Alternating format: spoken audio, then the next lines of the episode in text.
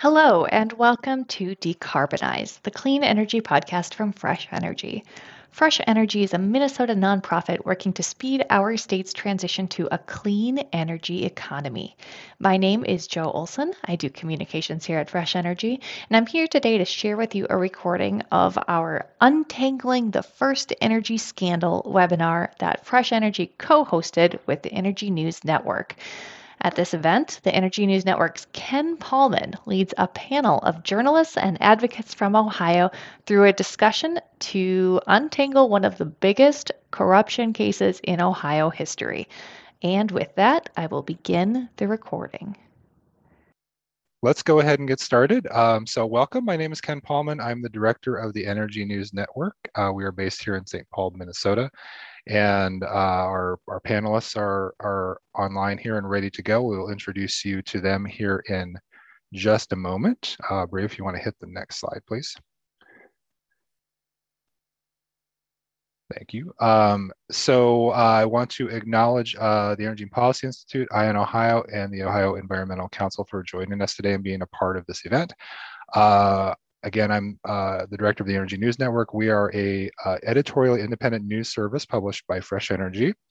Uh, Fresh Energy's mission is to shape and drive bold policy solutions to achieve equitable carbon neutral economies. Together, we are working toward a vision of a just, prosperous, and resilient future powered by a shared commitment to a carbon neutral economy.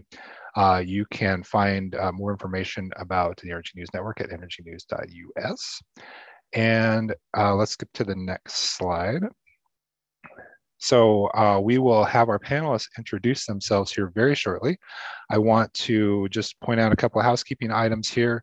Uh, we do have uh, an online Q&A function uh, for you to submit questions to the panelists. I will be monitoring that and I won't necessarily get to every question immediately. I can't guarantee we'll get to all the questions, um, but we'll do our best to kind of weave those into the conversation as they as we go. So feel free to use that function. If you've got uh, more of a comment than a question, I would ask that you not use the question and answer feature for that. Uh, don't be that guy. Um, but uh, we welcome questions or uh, uh, requests for clarification uh, throughout the conversation because there's a lot to cover here. So with that, I'm going to go ahead and turn it over to our panelists to introduce themselves and go ahead and just kind of tell us your, your name your affiliation and kind of uh, you know just a little bit about your work and how it relates to this whole story story. And we will start uh, with dave uh, anderson. Hi there. My name is david anderson. I am the policy and communications manager for the energy and policy institute.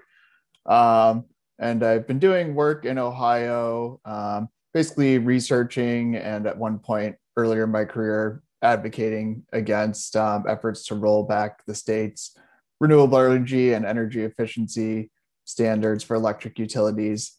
Um, and really, over the years, uncovered quite a bit of information about First Energy's role in those attacks and also some coal and nuclear bailout proposals that have been floated at the federal and state level in Ohio. Um, and of course, we've now seen that that kind of blew up into a much bigger story about um, bribery and corruption. So happy to um, share what I've learned over the years and listen to what others have to say as well with great interest. Great, Kathy. Um, my name's Kathiann Kowalski. I'm a journalist and attorney based in Ohio. I've been reporting for Energy News Network since about 2013 and uh, had been covering a number of developments with First Energy, AEP, and the other utilities over the years. For the last two years, I've been working with Energy News Network and Eye on Ohio on a joint project to uncover different aspects of the uh, what's behind House Bill 6 and what led up to it and where we may be going from there. Okay, Randy. Hey, hi, everybody. My name is Randy Leppla. I'm with the Ohio Environmental Counsel. I'm our Vice President of Energy Policy and lead Energy Council. Um, the mission of the OEC is to um, secure healthy land, air, and water for all who call Ohio homes. So we work on public lands, clean energy, uh, water issues, and we also work on democracy issues because you can't have a healthy environment without a healthy democracy, as uh, we will talk about more today, I think. Um, and, uh, you know, over the last couple of years have certainly started uh, a side career as an anti-corruption attorney, it appears, uh, with some of the ongoings that we'll talk about today. Thank you. And last but certainly not least, uh, Lucia. Hi, my name is Lucia Walinchus. I'm the Executive Director of the Ohio Center for Journalism, uh, for, or for SEO purposes, Eye on Ohio. Um, so our mission is to promote the public good by pursuing in-depth, underreported, and high-impact journalism, which exposes injustice and explores its consequences. Our reporting investigates the truth, holds those in power accountable, and seeks solutions. So obviously this is a topic that we've been covering very heavily um, because it, it fits squarely within our mission. Great, thank you. And so those of you who are just joining us, uh, I'd note that we have a Q&A function here. If you want to submit questions, we'll try to, our best to get to those as they come in during the discussion.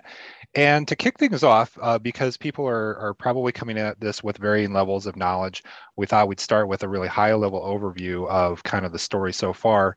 Um, so Kathy, uh, would you like to kind of give us a quick rundown on what exactly are we talking about here? What the hell happened in Ohio? a lot. So first, let's turn the clock back a decade. Nuclear and coal powered plants were having trouble competing with natural gas coming online from fracked horizontal wells. At the same time, the cost of renewables was starting to come down. First Energy, American Electric Power, and other utilities asked Ohio regulators for subsidies. And after a few years, they got some, but those were temporary and subject to court challenge. So the utilities wanted the law changed.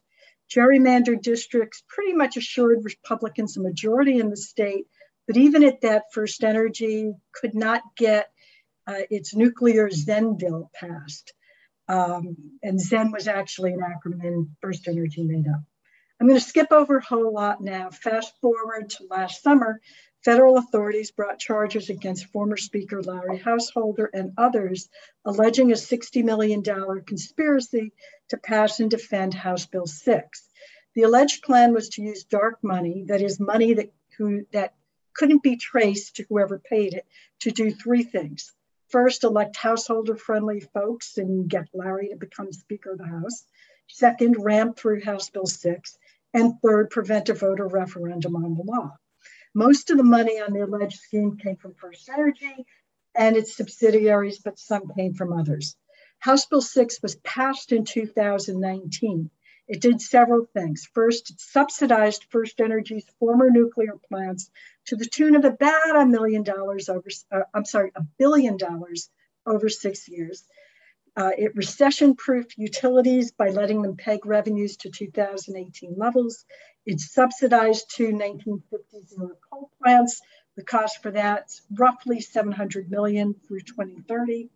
It provided money for a handful of solar plants, but about $20 million, so pittance compared to the rest of the bill.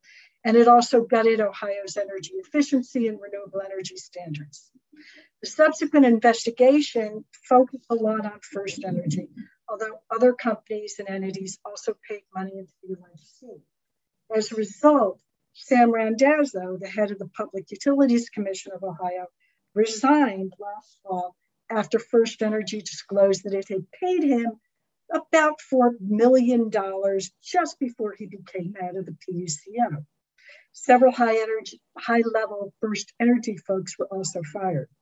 And then this summer, First Energy made a deal with the federal government where it admitted wrongdoing and agreed to pay $230 million as a penalty.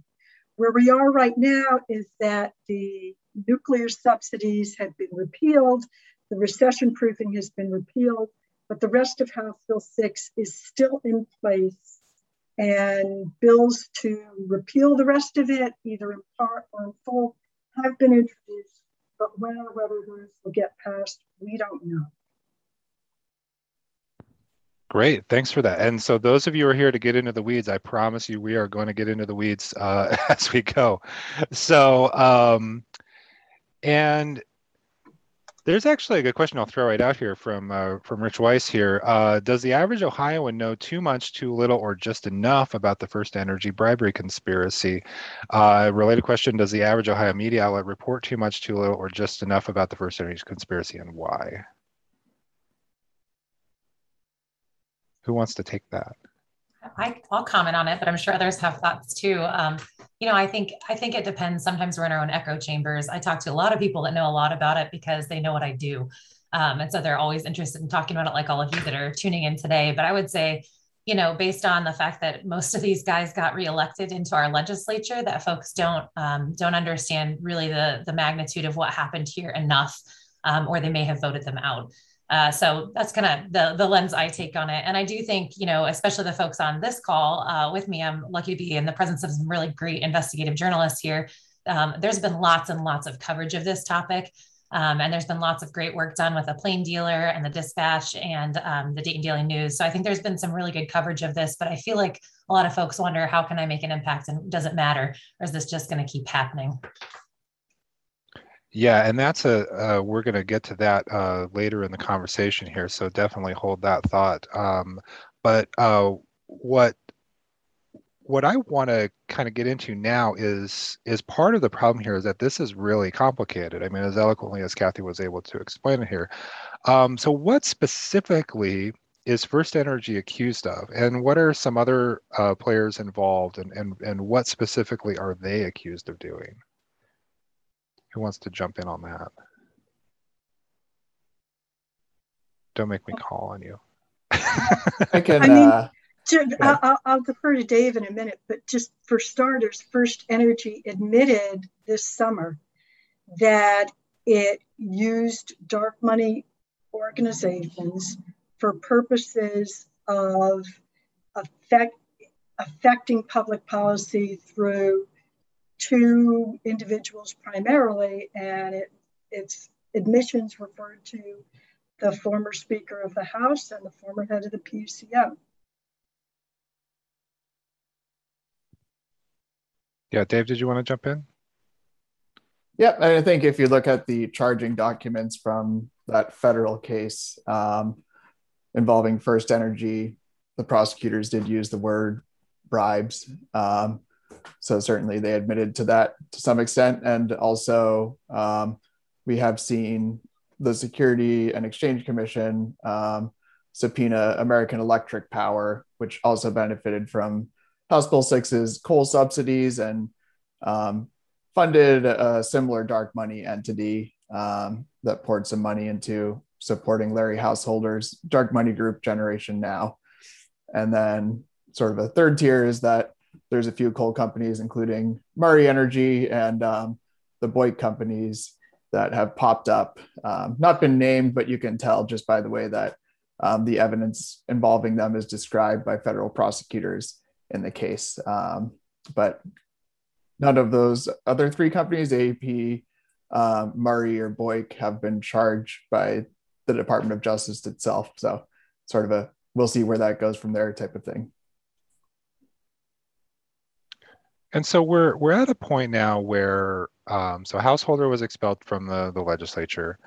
Um, there are people calling for a PUCO investigation, um, but what is really going on right now? We know there is a lot of litigation happening right now, and Lucia, maybe do you want to kind of walk us through uh, where we're at currently in that area? Sure. So this is one of the sort of stumbling blocks in terms of people being able to follow this. Is there's just so many moving pieces. Uh, so many people have sued pretty much everyone um, because there's a lot of harm here, right? There's just, there's obviously a harm to the public in terms of, you know, the criminal things filed. Um, you know, in terms of, uh, you know, the SEC has had an investigation. Obviously, there's been quite a few shareholder lawsuits. Um, you know, shareholders have been wanting to uh, get their money back. uh, ratepayers have been wanting to get their money back. Um, so there's the rate and refund cases. There's the Sixth Circuit appeal. Um, there's the FES bankruptcy where we're able to get a lot of documents just, you know, to be able to report on in the first place. Um, obviously, uh, Attorney General Yost's uh, um, case. Uh, just in on Monday, uh, Randazzo filed a, uh, motion to um, to to have more space to write even more. So I thought, oh boy, this is going to be fun coming up.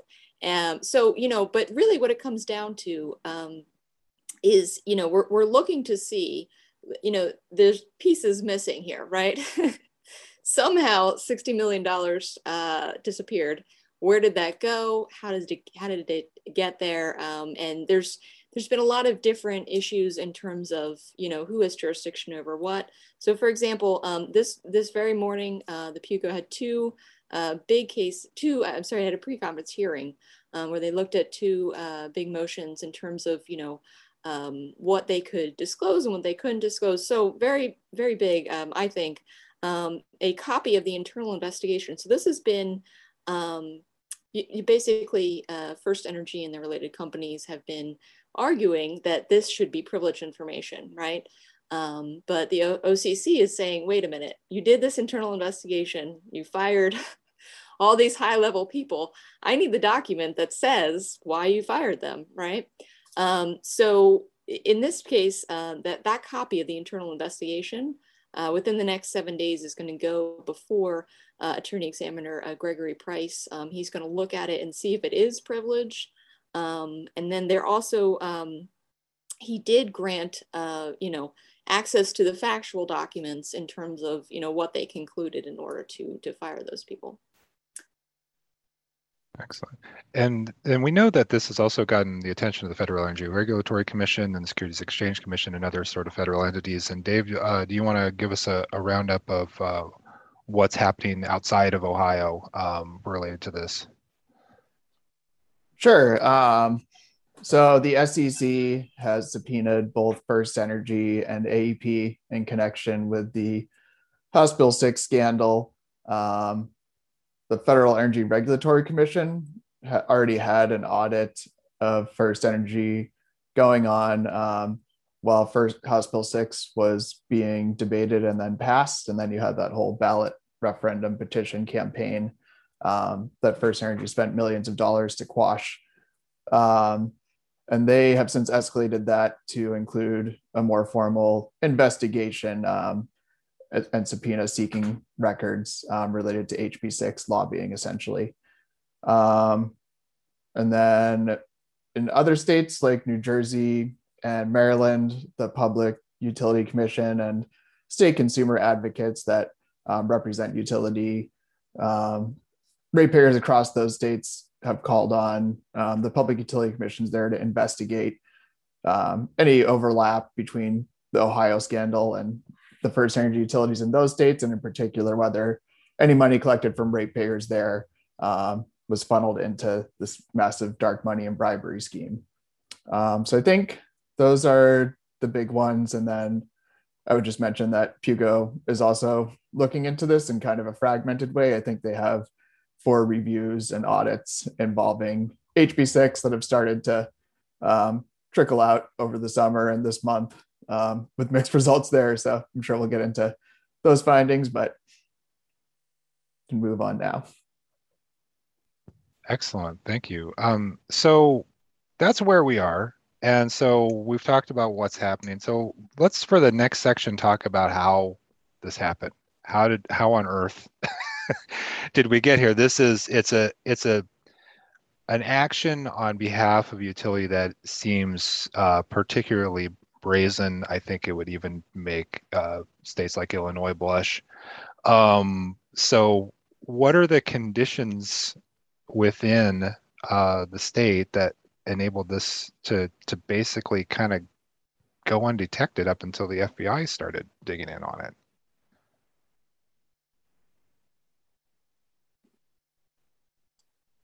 And that's a loaded question because I know we detected some of this before the FBI, so that's a hint whoever wants to dive in. well, I think that that's going to be sort of the key question. So yesterday they just released the 165 page audit. Um, you know, depending on your your review of that, uh, there was no sort of smoking gun. They never said, "Oh, there was a major violation," but there's sort of a lot of uh, minor violations. They mentioned, you know, problems, you know, 10 years back. Um, so I think that, you know, we, we're sort of starting to get an outline of um, you know just policies and procedures that weren't in place. It doesn't seem like there was any uh, one thing, but sort of accumulation of um, uh, many things across several companies over time that that kind of um, added to, the brazenness. and and I think uh, in that audit, what, what was interesting was even though it said no major violations, The minor violations that it listed were things like having a common, you know, shared services like a common money pot and, you know, reporting issues and consultants and, you know, things that ultimately seem to have facilitated the flow of money and that at least raise a question in my mind of what would be considered a major violation. Right? And and then it's it's not just what was going on at first energy there's also the regulatory system of how commissioners are appointed and then the legislature which you know has has been dominated in a certain way i don't know randy do you want to weigh in on that yeah, I was gonna. That's what I was gonna kind of bring in, Kathy. I mean, this, you know, this is something of a perfect storm, I guess, because we've had, you know, we've got captive uh, ratepayers, obviously, with utilities that are um, are doing things kind of behind the scenes. It's a complicated process, which is, you know, why we need the PUCO to really dig in here and make sure that uh, they're holding the utilities accountable. Right, the the purpose of our utilities and the purpose of the PUCO um, really is to be um, you know, making sure we have reliable utility service uh, in the state, and that's what it's supposed to be for. So we really need to be getting back to that baseline level. Um, but again, you know, for the perfect storm, we've got a legislature um, that's uh, very fossil fuel friendly right now. Um, you know, which can be seen in lots and lots of things, not just House Bill six. There's kind of a slew of things that you can look at um, to, to see that kind of pattern that we've seen um, and then campaign finance rules that have been loosened with Citizens United has really allowed for these dark money groups to kind of blossom and, and cause a lot of problems that we hadn't seen in the past. Uh, I'll turn to another uh, audience question here. Uh, so from from John, the, the corruption issues are obviously bad, but do you think these issues obscure the fact that HB6 was such terrible energy policy and wouldn't have been passed without dark money? I mean, I think there's been a lot of outcry about House Bill 6 being terrible energy legislation. And the corruption uh, or the alleged corruption came about in large part because it was so bad it was not otherwise passing. You had conservatives in the legislature previously who were saying, uh, I may be fossil fuel friendly, but I don't want to give this subsidy or that subsidy. And, you know, so uh, I, I think it's known that there are problems.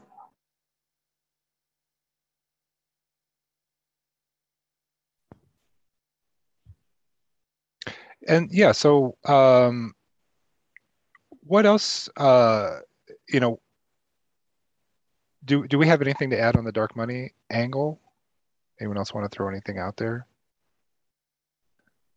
I think in the early coverage um, in the media when Larry Householder was first arrested and um, a detailed affidavit from an FBI agent was filed in court publicly, um, people picked up on the fact that um, they actually had like audio recordings of meetings and phone calls involving um, some of the people in, involved in this scandal, and you know even Householder and his crew of political consultants who were charged in the case were kind of always joking about um, you know just like how horrible the advertising they were running through these dark money groups was um, and how effective it was proving and beating up essentially their their fellow legislators to the point that they felt like they had to um, accept the bill. And there was also a tell all um, book written by one of the lobbyists who was charged um, and unfortunately committed suicide in the householder case. Um, but he wrote about essentially um, uh, how the policy itself was not very well uh, loved. And um, it really was because of the dark money um, and the advertising involved, and First Energy really driving the train on that uh, that the bill passed to begin with. Yeah, just if I can add on to that real quick, Ken. I mean, you know, yeah. what kind of why I was saying it was a perfect storm is some of what Dave was saying, right? There were multiple attempts to get a bailout for First Energy's nuclear plants uh, in prior General Assembly. So this was not a new concept. It's simply suddenly gained, you know, all of the pieces it really needed and all of the different parts to really get rammed through as part of House Bill 6. So, you know, they've been looking for this bailout for a while. It had been, um, you know, it hadn't been picked up, frankly. The legislature hadn't been interested in it. But when they got it to this place, um, we're able to package together some things that different uh, pieces of the legislature didn't like, uh, coupled with that dark money um, you know, and then the and the alleged bribery, I think that that's kind of where landed us where we are, and, and it's not good policy, right? Uh, there was some comments by the governor at one point um, after the the bribery and the indictments came out um, that well, it's still good policy, and I think that that's been proven to be uh, false. Um, you know, right now we've got all of those pieces repealed. Kathy was talking about, but we've also got uh, energy waste reduction legislation pending at the state um, uh, now because I think legislators recognize they went too far, and there are several bills pending to repeal the OVEC subsidies, and you know we hope those move in the fall.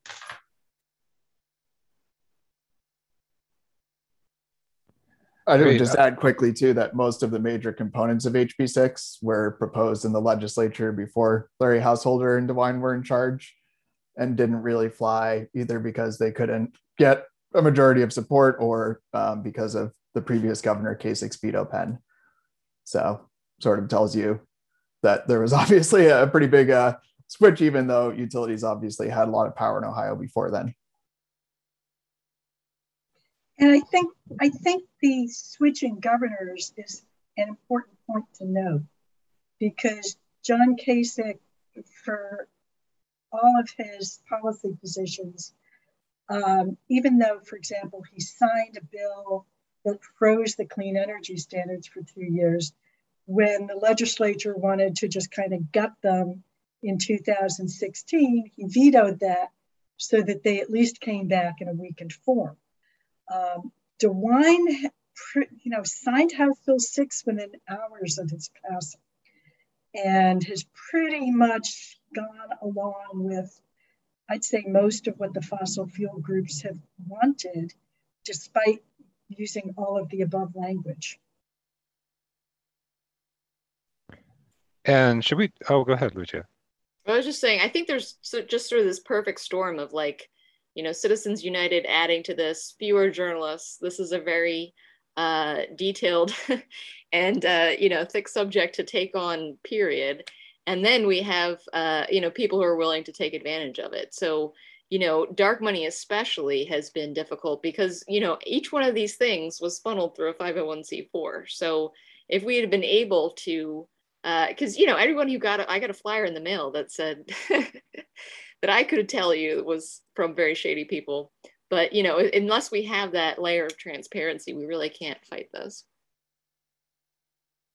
And I was going to go ahead and uh, jump into another question from the audience here because we were starting to talk about Governor DeWine a little bit. So Peter is asking, with Governor DeWine continuing to stick up for HB6 even after the news of the scandal kept coming out, is there any indication that the governor was either in the know or involved? With Householder and Randazzo being the first two dominoes to fall, DeWine seemed like DeWine, excuse me, seemed like he might be next. We might add too that DeWine was also very quick to appoint Sam Randazzo as chair of the PUCO. Um, so anyone want to uh, speculate on what what happens next with the governor? I think I, I can comment a little bit on this, and I'm sure others have thoughts again too. But um, you know, it, seems unclear how you know how involved anybody was uh, from that level up. Um, you know, Governor DeWine um, did appoint Sam Randazzo very quickly, and and a lot of his comments around that appointment were that you know, uh, former chair Randazzo had a lot of experience and background in this, and certainly he did. He'd been working in this field for 40 years. Um, wasn't the kind of experience that was uh, helpful for a clean energy future, of course, as we've seen. But um, you know, I think it remains to be seen who was really involved with that, whether whether the governor had any direct uh, understanding of you know kind of what was going to happen after that appointment, or whether there were other folks in his office that may have been involved um, uh, instead. And, and along those lines, there are people close to DeWine who have links to utilities.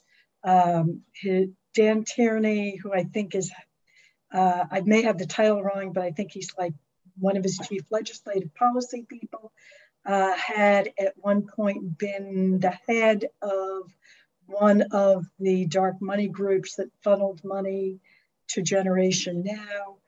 Um, somebody else had been with AEP in his administration. The head of the nominating committee that recommends people for appointment to the PUCO uh, had some background as a first energy lobbyist, I think. So there are these different connections.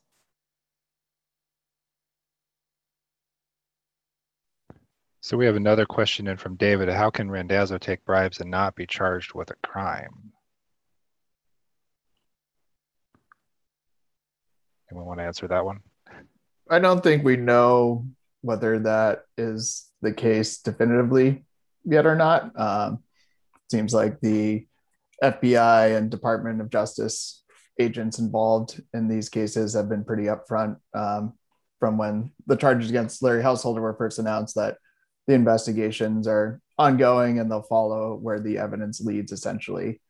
Um, and in Energy Harbor, the former First Energy Subsidiaries bankruptcy case, they've avoided um, publicly filing some information related to their lobbyist role in the passing of House Bill 6, essentially by telling the bankruptcy judge that, hey, hold off, you know, like we're still involved in an ongoing grand jury investigation. Um, let's let's finish that up first, and then we can, you know, resume these issues in this case. And he's been okay with doing that. Um, but it sort of tells you that there's still grand juries going on. Um, and the whole thing wasn't dealt with completely by this deferred prosecution agreement that um, First Energy Reach, you know, Larry Householder hasn't even gone to trial yet. So we'll see where it goes essentially.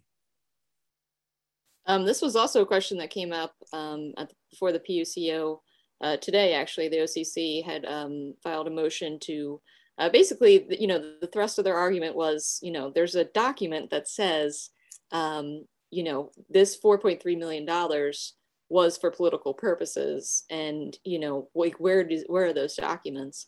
Um, so, and, you know, First Energy's argument was, you know, we gave you the consulting contract already. Um, so the judge ruled that uh, basically um, any factual documents related to that request uh, would be granted and any um, uh, so the the long story short is I agree with uh, Mr. Anderson that basically you know um, further down the line um, that's probably going to be um, on the table once they can connect those dots. Yeah, and, and some of the questions that are coming in, I do want to acknowledge the reader questions coming in. A lot of them have to do with uh, what's going to happen next, which we will get to later in the conversation, I promise, including sort of what are the, the levers that the public has to, to get involved. But um, I will jump to another uh, question here uh, from Mike. Why do you think AEP, Dayton Power and Light, and Duke Energy have gotten off without a scratch, even though they are getting millions in subsidies out of HB6?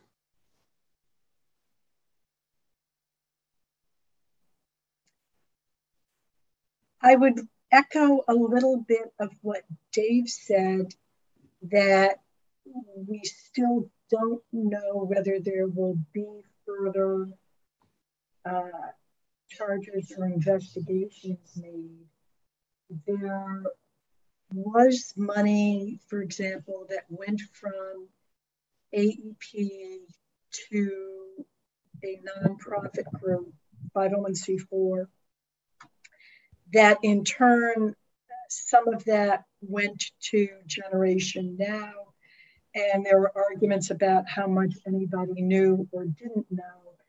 Um, but again, we don't have access to that information. I don't know what investigations, if any, may be going on. Um, AEP has said it did not know anything unlawful was going on. Um, but again, we don't know what else may come in the future. Yeah, part of the issue here is that it seems like we're in in kind of the middle chapter of all of this, and I, it sounds like a lot of folks are kind of hungry for a quick resolution, but we're really not going to have a quick resolution, are we? Um, and so maybe this would be a good opportunity to kind of shift gears into what happens next and this is a question that sort of has to do with with leverage. And we'll start with this is a little bit more background too, but one question we didn't get to is are ratepayers paying now for First Energy's political influence?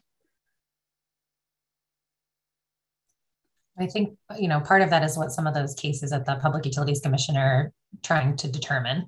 Um, and so, you know, like Lucia was saying, there's a report that just came out yesterday on part of on one one case, but there are four different uh, cases moving at the same time. So, so we don't know for sure.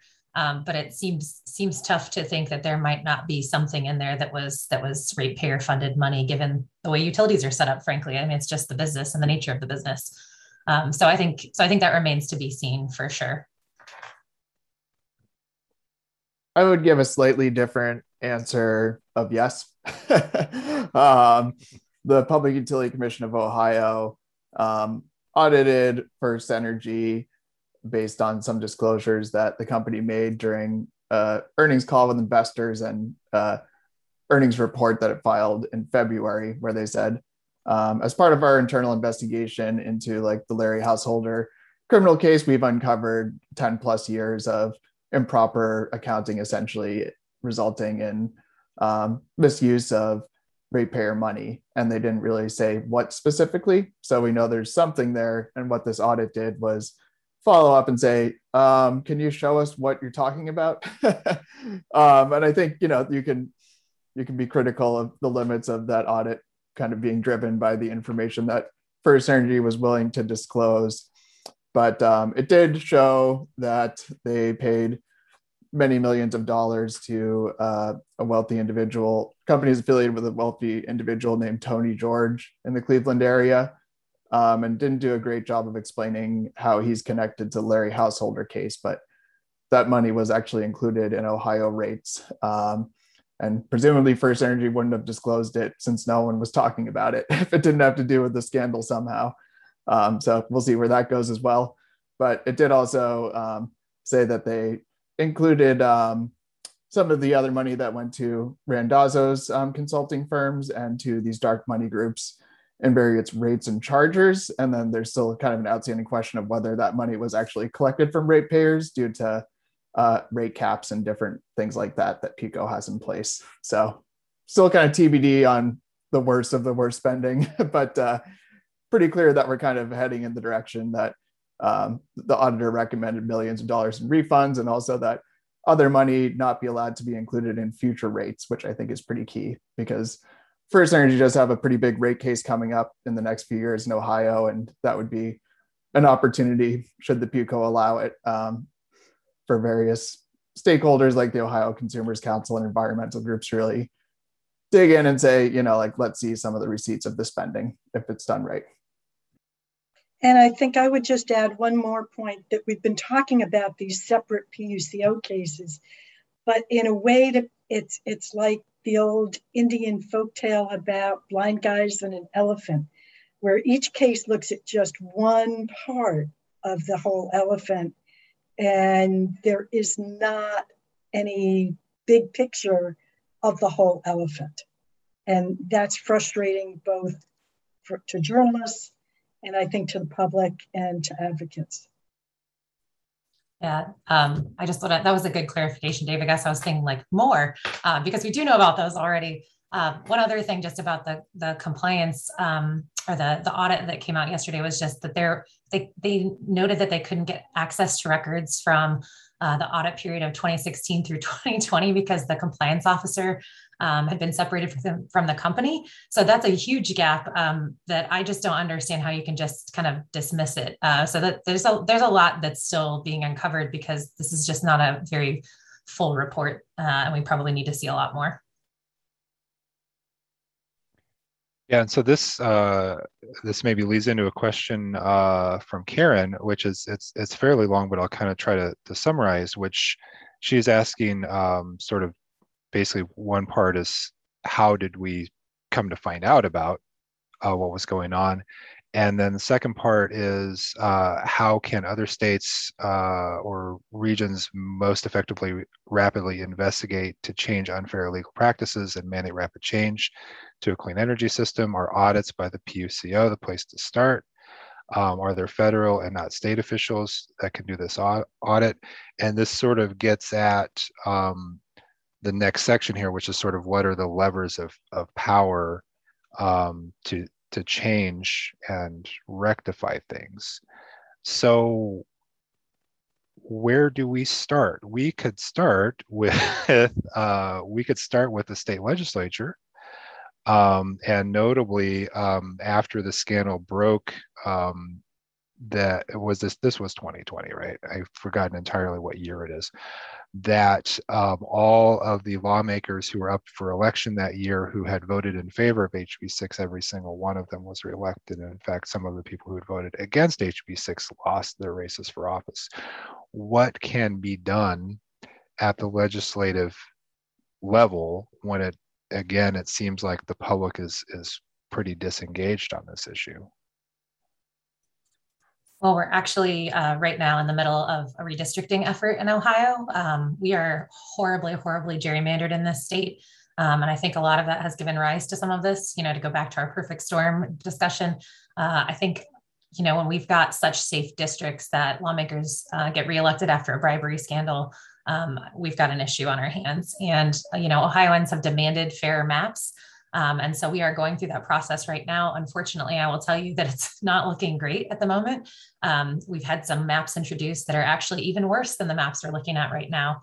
Um, so I would say that, you know, if you are in Ohio and listening to this, um, get out there and, and testify. There are hearings going on right now. Um, just one last night up in Cleveland. Um, so if, if you're interested in helping make sure that we have fair maps and fair districts and fair representation, it's a really, really critical time in Ohio to address those issues. And I would I would just add that the situation in Ohio now is not supposed to be business as usual. A couple of years ago, there was a deal made between the legislative leadership on the one hand and groups like the League of Women Voters and Common Cause and other groups on the other hand, where it was supposed to be a compromise and we were supposed to have everything out in the open. And, you know, from my perspective, as a lawyer, as a journalist, it does not seem as if that promise to bring everything out in the open was being kept. And there's plans to move this forward within the next day or so. So even if one can't testify, one can contact their lawmakers and let them know what they think. And that's purely nonpartisan. Just if you think that voters should be picking their leaders. Yeah. Oh, go ahead, Dave. I would add um, First Energy at least says that it has paused um, its contributions to 501c4 political groups, um, like the one that Larry Householder used to get House Bill 6 passed. And then it's also paused um, both collecting money from employees for its political action committee and distributing that money to um, politicians, which is pretty unusual for to ever see a utility do, and kind of takes you how seriously they take the threat of these investigations. Um, so it's sort of a moment of pause, and I'd imagine reconsideration of some lawmakers in Ohio of how um, closely tied to this utility they want to be if they're not getting any direct benefit from them. Um, but of course, also raises the question of are they just finding a different way to spend that same money that we can't see, which, if we're true, would be really problematic for their um, deferred prosecution agreement with the Department of um, Justice. And earlier we talked a little bit about the, the Public Utilities Commission um, and, uh, you know, we could, we should probably outline, if anyone wants to feel this kind of how Sam Randazzo made his way to chair in the first place and kind of the opaqueness of that that process, but also uh, maybe hit on what can state regulators do, like what are they actually doing, what could they do that they're empowered to do that maybe they're they're not. Um, so we'll let's start with sort of like what you know how the PUCO is kind of formed in the first place, just very briefly, if anyone wants to do that run down. I could probably do it, but I'll get it wrong. I was going to see if Dave wanted to take it because we're talking about the nominating council. You were mentioning it earlier, so I didn't want to jump in. Um, I could take a crack and then feel free to correct me if I, if I miss anything. Um, but essentially, um, you know, they open the process up when there's a seat that needs to be filled on the PUCO. Um, people can apply for the position and file resumes and such. Um, and then it goes to what's called the PUCO Nominating Council, which kind of weeds through all those applications and narrows it down to a handful of people. And the interesting thing about that PUCO Nominating Council is I think it was originally created um, as part of a compromise that avoided allowing the public to directly elect public utility commissioners in Ohio um, back in the 1980s.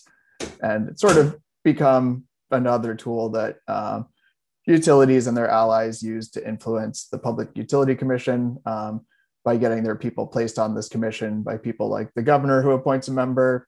Um, different industries have a member. And then also, um, I believe the Ohio House Speaker uh, appoints someone. So Randazzo was on um, that PUCO nominating council for many years before he threw in his hat um, and ended up becoming the PUCO chairman and he was appointed there by um, Jon Husted, who is, of course, now the lieutenant governor of Ohio. And there's some information that um, the Energy and Policy Institute has found in old SEC filings by First Energy that um, shows that some firms and groups Randazzo um, was involved in back then were already getting money from First Energy. So kind of raises another round of questions of just how long did Jon Husted know about this relationship and um, he himself is pretty well known for being extremely cozy with First Energy. So, sort of illustrates the overall point that people have made over many years of uh, the PUCO nominating council has gone from being part of the uh, solution to becoming part of the problem.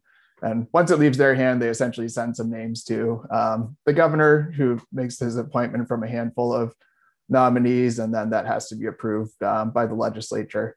But I think that legislative review is usually a pretty um, weak sauce, you could say. and we have so on that topic too. We have a couple of questions uh, related to the possibility of uh, revoking First Energy's charter and how would that work? Is that is that a realistic um, thing that might happen or, or no?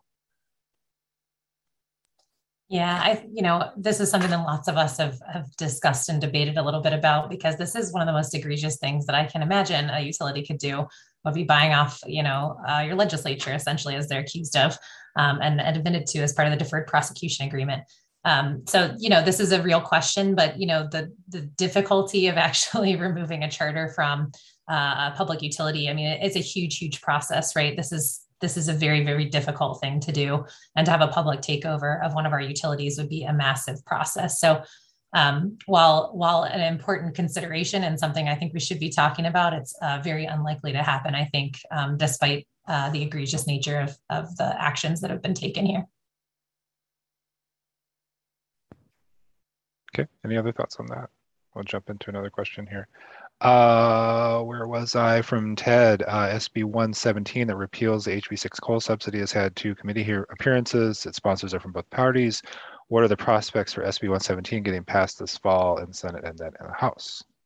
And we want to put some numbers on that one. We'll do some, we'll do a pool later. Do some pool, yeah. yeah. um, well, so our sister organization, OEC Action Fund, um, we are uh, strongly in favor of Senate Bill 117. Um, we plan to testify on it when we have the opportunity. Um, and we certainly think that this has a chance of moving um, you know, forward. And I think that the best time to get it done is is now. If this doesn't get passed uh, before the end of the year, I'd be surprised if it if it has legs again. But you know, you're right; it is bipartisan. This is an important piece. Um, and I think you know Senator Romanchuk's been a real champion for making sure that we have a, a level playing field for um, all of our different um, types of of um, energy generation. So we're we're hoping that has some movement this fall. Is there anything else happening in the legislature right now that people should be aware of related to this? Yeah, um, so there's there's that uh, OVEC repeal bill. There's also uh, House Bill 351, which is a similar um, repeal, which is Representatives Lanese uh, leading the charge on that one. Um, but then also on the House side, there is a uh, bill, uh, energy waste reduction, House Bill 389, um, that is uh, co-sponsored by Representative Bill Seitz and Representative Dave Leland. Um, and this, um, you know, while doesn't reinstate our energy efficiency resource standards that we had before House Bill 6, it does move us forward in the right direction and would be an important step to put residential programs back in place uh, with energy efficiency residential programs. I'm sorry, um, back in place. So we're interested in that one. And I also think I, I, alluded to this earlier when I was mentioning this, but you know, it shows me that our legislators think they've gone too far uh, with a full repeal of our clean energy standards. I think because it's very clear right now we have no energy waste reduction, energy efficiency programs for residential customers, and this would reinstate those. Um, so that's another uh, bill that we're keeping a close eye on. Right, and and I would just add there have been bills for clean full repeals of House Bill 6 pending since January.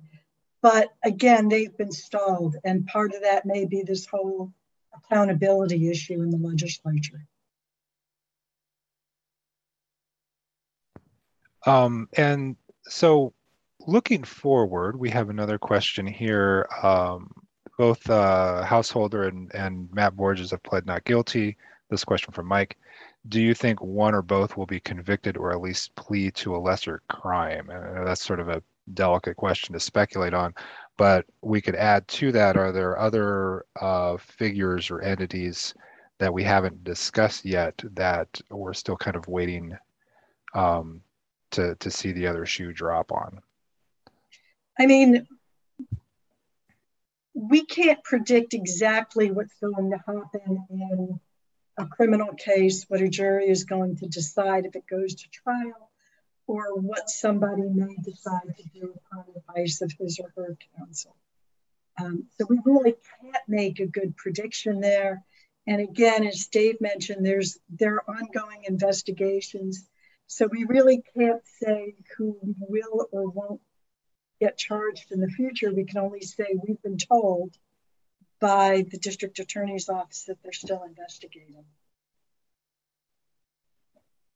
Yeah, I would just add um, there was an interview published a few months ago with a couple of the agents involved in the federal investigation into Larry Householder. And they essentially said, um, you know, keep in mind that I believe it was under the Obama administration, there was a Department of Justice memo that went around saying, essentially the best way to hold corporations accountable is to actually um, charge the executives who run it with crimes um, you know when that can be proven. And we haven't seen that yet in this case but i think a lot of the information um, that was included in the deferred prosecution agreement and um, the earlier court filings aimed at larry householder certainly point their finger to some key people like First Energy's former CEO Charles Jones, who was fired. Um, so can't say for certain whether we'll see more charges aimed at individuals, but they seem to be hinting that that's certainly something that they're keeping in their minds in terms of the federal agents that are investigating the cases. And there's a question here um, that maybe we don't have an answer for, but this is from John and it's directed specifically, uh, Dave, at you. Do you get any sense that other utilities across the nation have been chastened by the first energy example, or is the lesson just don't get caught?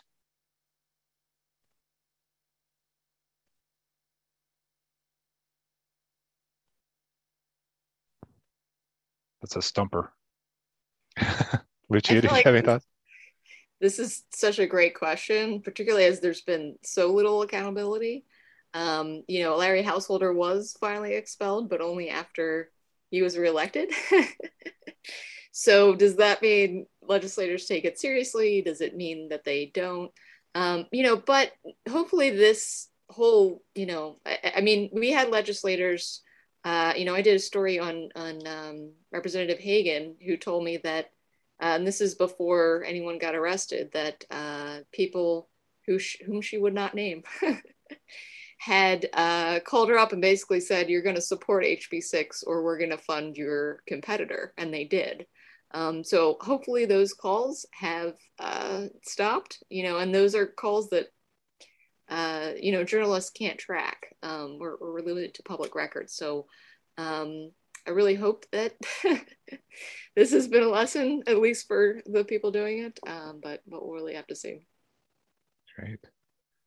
Excellent. I think in Illinois, um, ComEd, I don't know if I would call it a similar case, but has also been caught up in um, an investigation and reached a similar deferred prosecution agreement um, with federal prosecutors. And certainly there's other states where we know utilities have at least been subpoenaed and investigated um, in corruption related cases and hasn't quite reached level of charges, but did spur um, you know investigations by more state level um, authorities like state AGs or public utility commissions. So certainly I think the writing is on the wall and probably the variety of the cases that have popped up in different states just shows you all the different mechanisms that utilities use to influence politics in different ways.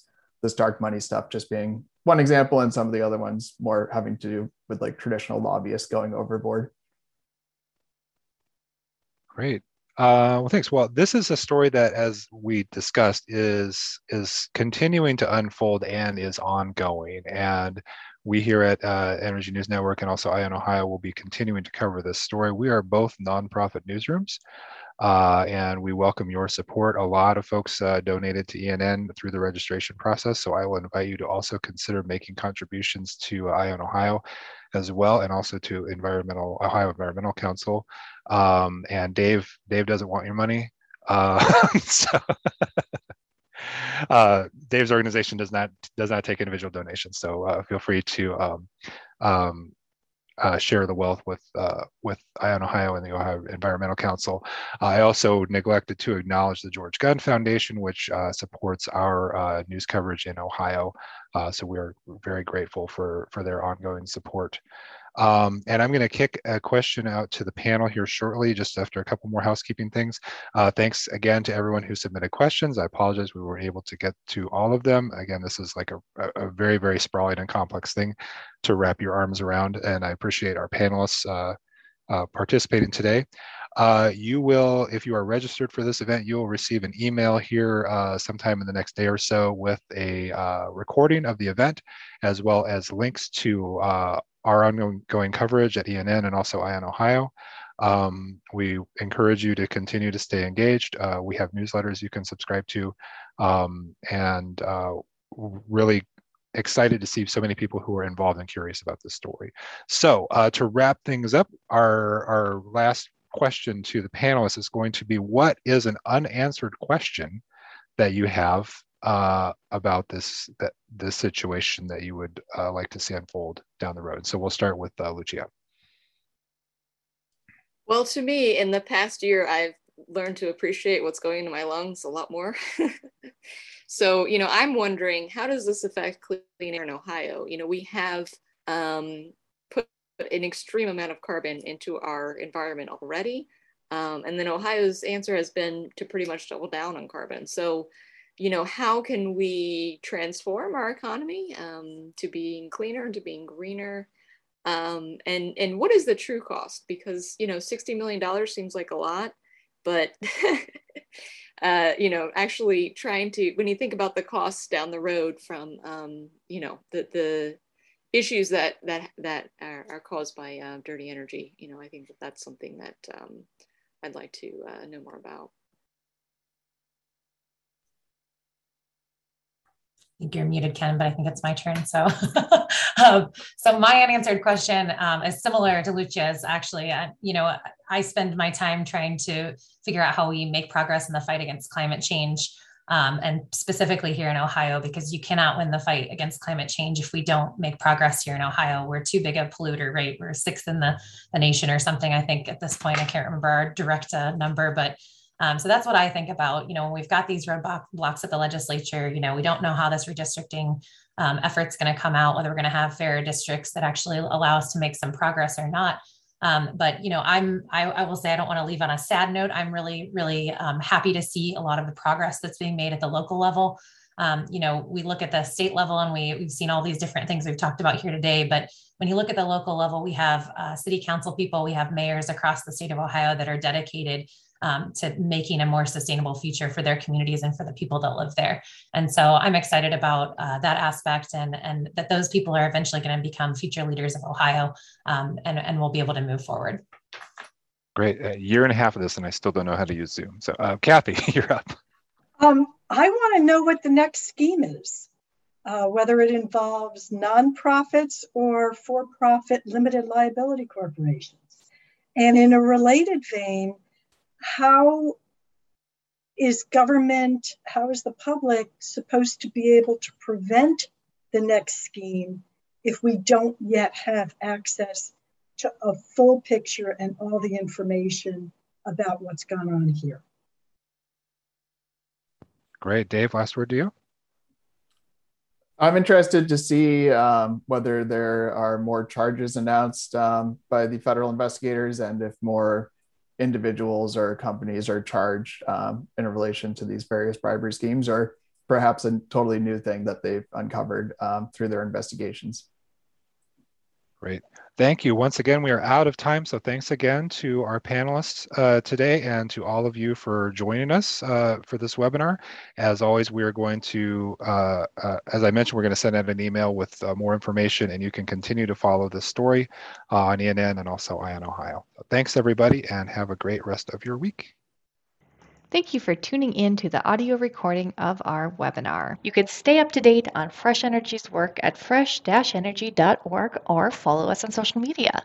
You can also subscribe to the Energy News Network's original reporting and Energy News Aggregation listserv. Their reporting and listservs are conveniently broken up by region, featuring the Midwest, Southeast, Northeast, and Western U.S. Visit energynews.us to sign up. You can also support Fresh Energy's work by making a donation today or by joining us for our 2021 virtual benefit breakfast coming up on October 14th. Visit our website at fresh-energy.org slash benefit breakfast, all one word. When you register for our breakfast, did you know that you can join a staff person's virtual table for the morning? Both Ken Paulman, who you heard on the webinar today, and myself are hosting a table. So just choose one of our names from the dropdown if you're looking for someone to virtually sit with. Our names will be at the bottom of the registration form. I want to give a thank you and a shout out to some of our benefit breakfast sponsors. Thank you to our title sponsor, Parable Wealth Partners, and to our innovation and technology sponsors, Mortenson and RAR. And thank you also to Atomic Data, Evergreen Energy, District Energy St. Paul, Impact Power Solutions, Apex Clean Energy, Climate Generation, the Conley Family Foundation, Design 45, Minneapolis Foundation, Chuck and Candace Nadler, Old National Bank, and Sunrise Banks. Thank you for listening.